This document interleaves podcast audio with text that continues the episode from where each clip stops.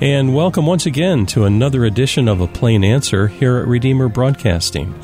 I'm Dan Elmendorf. Joining me on the phone line today is P. Andrew Sandlin, and he is um, a friend.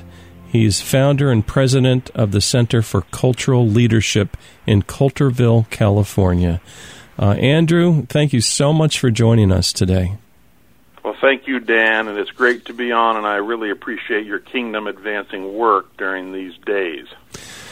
Well, praise the Lord, Andrew, and um, our listeners, um, most of which I would say are a member of a church, in a church of some sort, um, and they love the Lord Jesus. That's most of our listeners and um, probably have some of the same concerns you and I do. Um, we see uh, things like, well, let's take current events. Uh, COVID comes up, uh, you know, a, a, real pandemic, and yet um, we see overbearing governors and mayors um, trying to take away our rights, let's say, to gather for worship on the Lord's Day.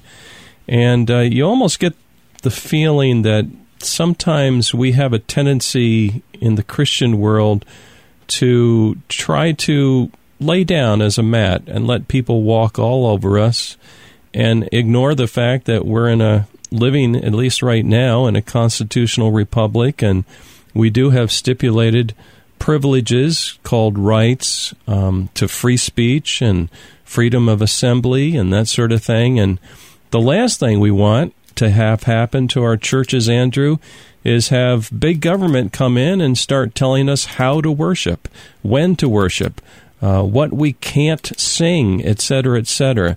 So let's talk a little bit about this. And this, I think, ties into a book that you've recently written, and maybe you can tell our listeners about that. Yes, uh, thanks so much, uh, Dan. It's titled, uh, it's an e-book. Uh, you can get it on Amazon. It's titled Religionless Christianity, and the subtitle is uh, a little catchy Why the Faith in America is Toothless, Spineless, and Harmless.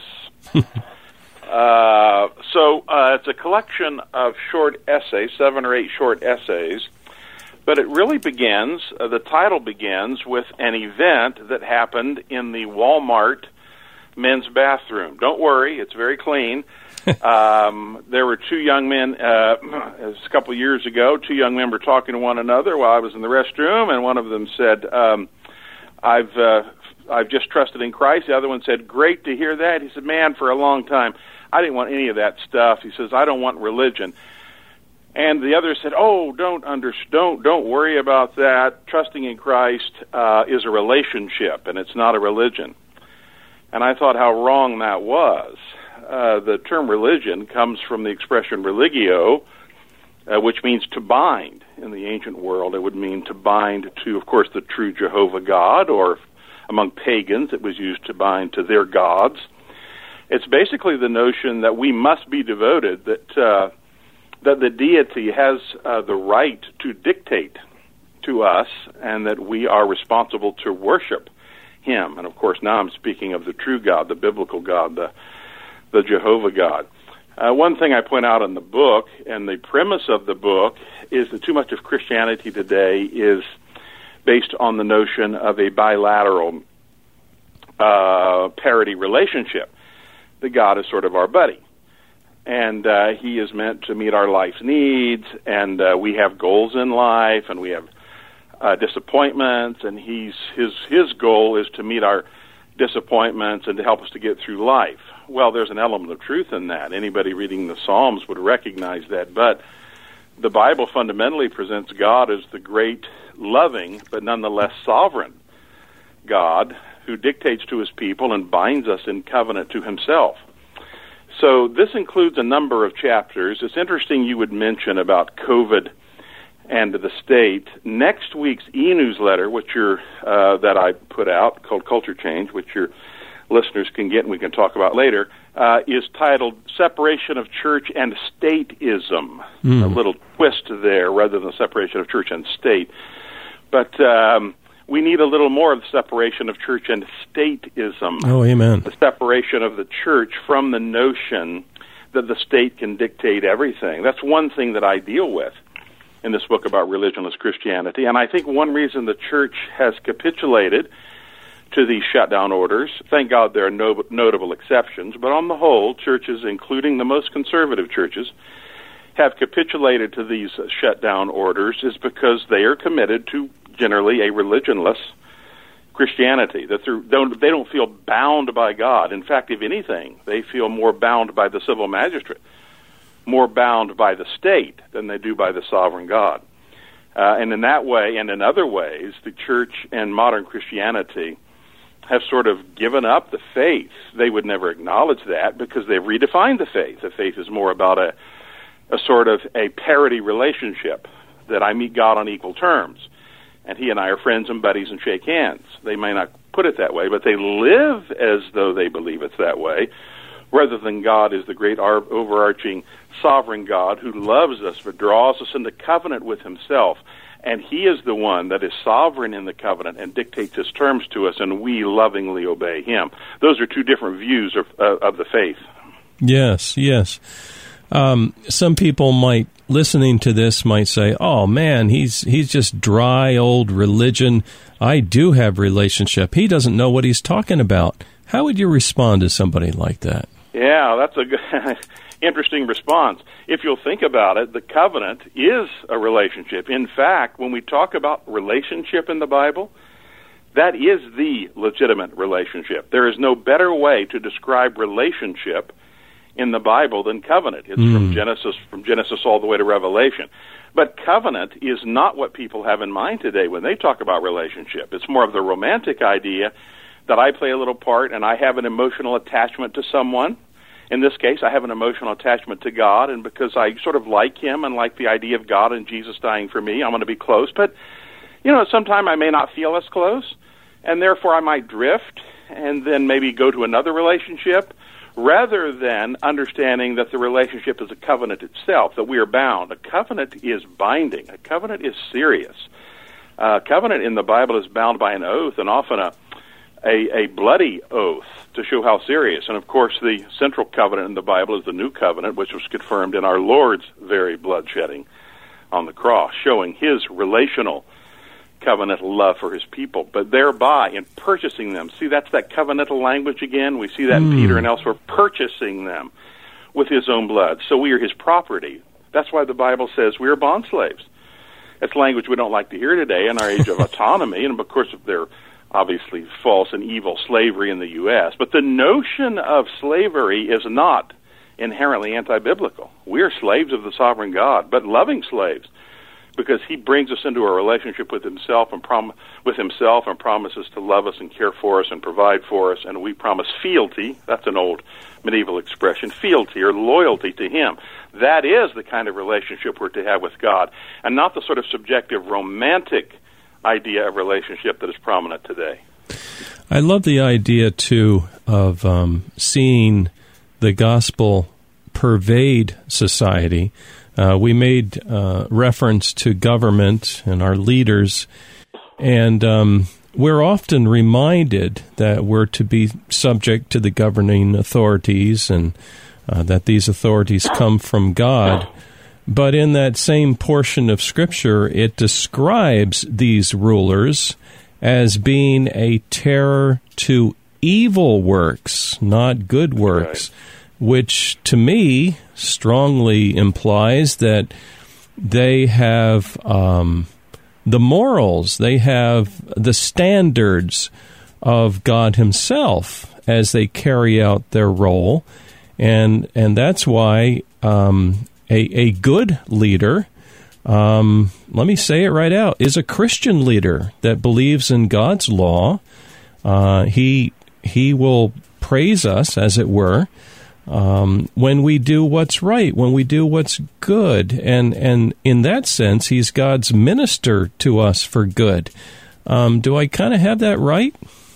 Yeah, that's absolutely right. Uh, uh, Romans 13 is very clear, and that language you use is very important. He's a terror to those who commit evil. Well, immediately we must ask ourselves, well, by what standard does he judge? and of course, the standard is the law of God. And for someone who says, well, does this mean that we have to obey only Christians? And the answer is no. But what it does mean is that rulers, even those who are not Christians, are nonetheless bound to enforce the moral law of God. And in societies influenced by the Christian faith, even if there are unbelieving rulers, and we've had a number in the United States like this, uh, who recognize that. A prime example, by the way, is a Democratic president during the last part of World War II and during the the uh, the Korean War, Harry Truman. Uh, fascinating. There's no evidence at all the man was a Christian, yet nonetheless he gave a speech after he left the presidency. Remarkable speech. I think it was to a Chamber of Commerce saying everyone knows that the American law, uh, our American law base, uh, was founded on the laws of Moses. Mm-hmm. Now, no Democrat, let alone probably most Republicans, would acknowledge that today. But here's an example of a man that, even though an unbeliever, recognized the authority of God's law in the United States.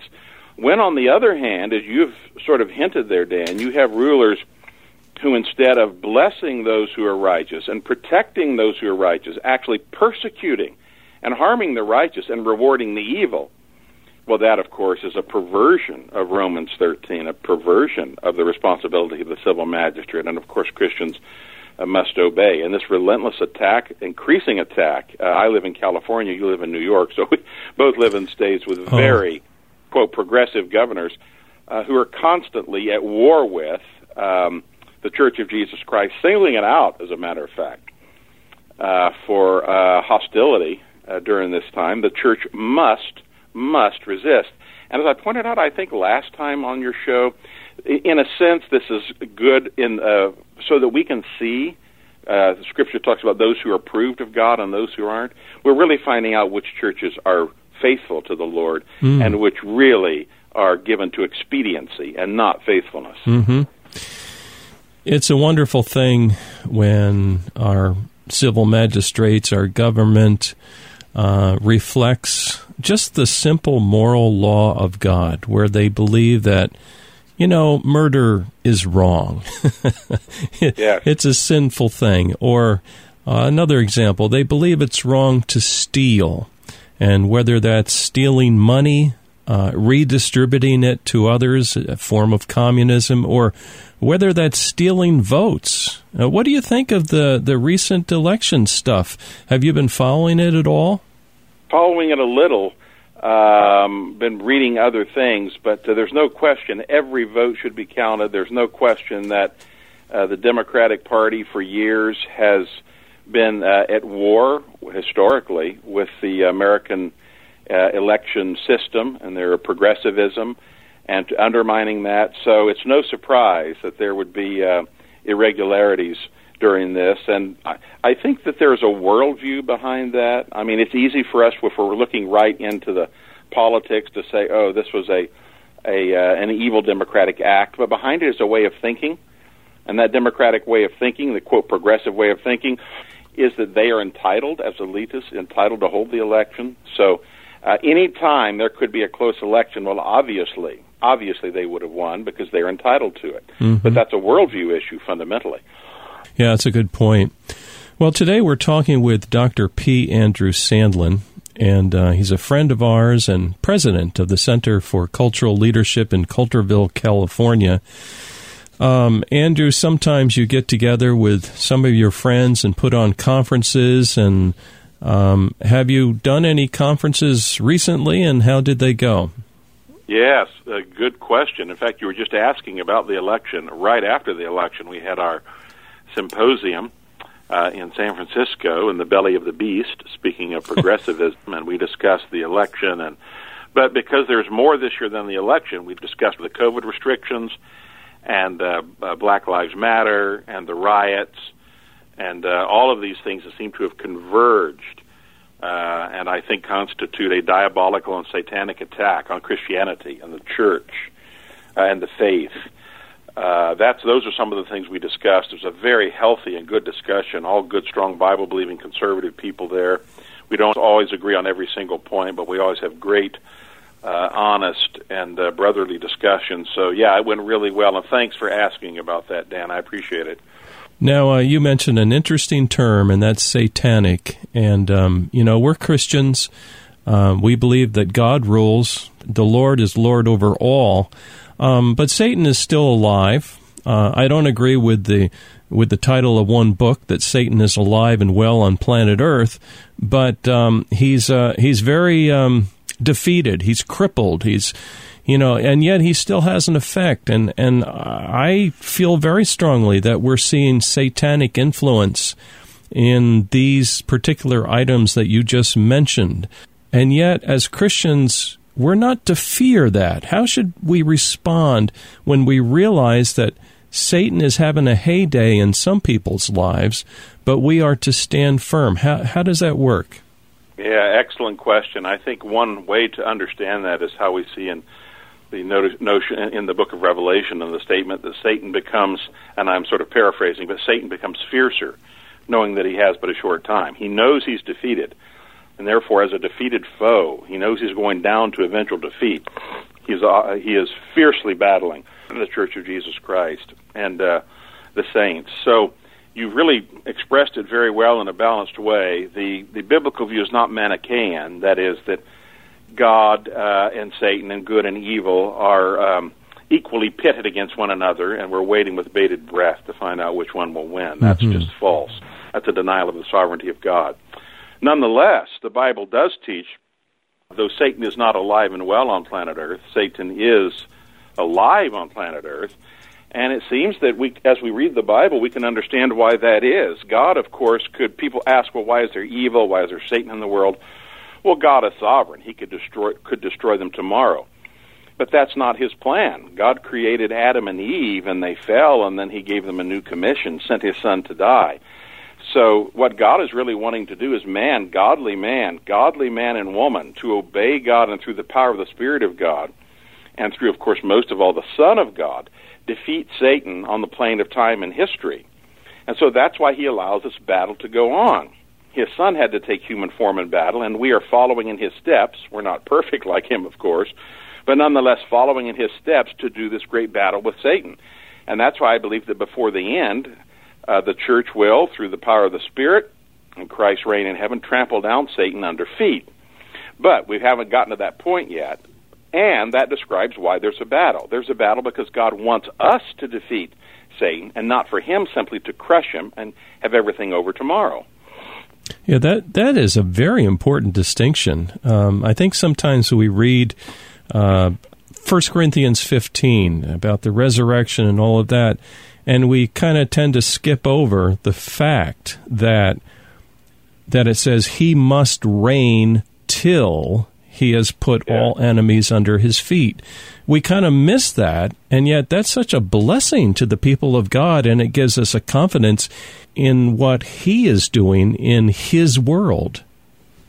It is, and a boy, a, companion text that's very poignant on that, Dan, is in Hebrews. I think it's Hebrews two, Hebrews one or two. It speaks of Christ's ruling, same language same metaphor, but it says we do not yet see all things put under his feet. Right. What what he's basically saying there is is Satan has definitively been crushed under the feet of of the Lord at the cross. But however, the effects of that work themselves out in time and history. We do not see that the effects of all of that crushing yet.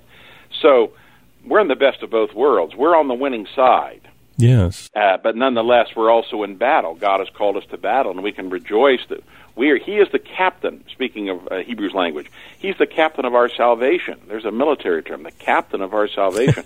we're in His army, and He's leading us into victory. Well, that requires battles, and sometimes bloody battles. But the good news is we know we're going to win. Yes, yes, very true. We've been talking with Dr. P. Andrew Sandlin, and he is president of the Center for Cultural Leadership in Coulterville, California. And we share many of the same, um, I don't know, feelings about culture. Andrew, you're yeah. far more advanced than I, but uh, we really appreciate your work there. And if someone would like to learn more, visit your website, whatever, can you give us uh, some information how they can get in touch with you, maybe order books or, or whatever? Just follow your work. You bet. Thank you so much for letting me do that, Dan. Yes, the website for CCL, Center for Culture Leadership, is simply Christian Culture. That's written as one word, solidly, dot com. You can get go to my blog at Doc Sandlin, again, one word, docsandlin.com. You can order the book, Religionless Christianity, and other, uh, just scores of other CCL books, ebooks, and hard copy books uh, on Amazon. Just do a, a, search for my name, P. Andrew Sandlin or Andrew Sandlin, and you'll find all those. Uh, you can also subscribe to the newsletter, Andrew Sandlin at Substack.com. You didn't know you'd get yourself into all this, did you, Dan? All of these things I'm listing now. Oh, I think it's great. Yeah, your listeners can get them there, and they can always just contact me at one of those places. And um, and I appreciate so much your your ministry. And uh, I don't know if I'm much farther along than you are. Like you said, I appreciate what you're doing in advancing the kingdom. It means so much to me. Um, one last thing. I'm I'm thinking of someone uh, not not with a name, but some. I think there's many who have been um, shut alone in a room. They they are lonely. Uh, they're not seeing people. Maybe once in a while they're blessed with a Zoom. Any words of encouragement for that possibly older person today who is uh, alone? Uh, they, they, they long for a friend and they, they can't even have a friend because they're told, oh no, with COVID, you can't, you can't be with any. Any, any words of wisdom for that person today? You bet. There's, uh, that, by the way, is one of the great tragedies of the lockdown orders. We've had probably like you, we know of dear friends, uh, one who passed away almost alone, and many, though, hundreds, thousands have done that just because of these silly lockdown orders. Yes, I do have a couple of words. If you have access to the Bible, as I'm sure you should, digitally or a hard copy, I hope you'll read and meditate on the 90th and the 91st Psalm. And uh, even beyond there, going through the early 100s of the Psalms, they're wonderful in giving great comfort. And another book in the New Testament that gives profound comfort is the book of John, just the Gospel of John, and the presence of the Lord and His truth. I think that's vital. But I think another thing that's so important to recognize, and this is something maybe we can do an entire program on sometime, Dan, not today, but and that is the reality of the indwelling Christ, union with Christ. Uh, the Bible teaches that Christ is united to us in a way that we can't really understand. Uh, though the Roman Catholic idea of transubstantiation is wrong, nonetheless there is a reality that Christ is within us and is joined to us. The great reformer John Calvin, in fact, that was almost the central of his central point of his theology. And soteriology, salvation doctrine, union with Christ. So for these folks to recognize that through the power of the Holy Spirit of God, Christ, wherever they're sitting, alone, locked in a room, Christ is right there. I mean, right there, palpably with them. Mm. Not his physical body, but as it were, as though it were his physical body. He is just as much there with them, comforting them, talking to them, and they can talk with him through the power of the Spirit. That's a beautiful way to end today. Praise God. Our guest is Dr. P. Andrew Sandlin. And Andrew, thanks so much for sharing your precious time with our listeners today. God bless you, Dan. I appreciate you so much and I look forward to next time. Me too. Dear listener, please join us next week for another edition of A Plain Answer.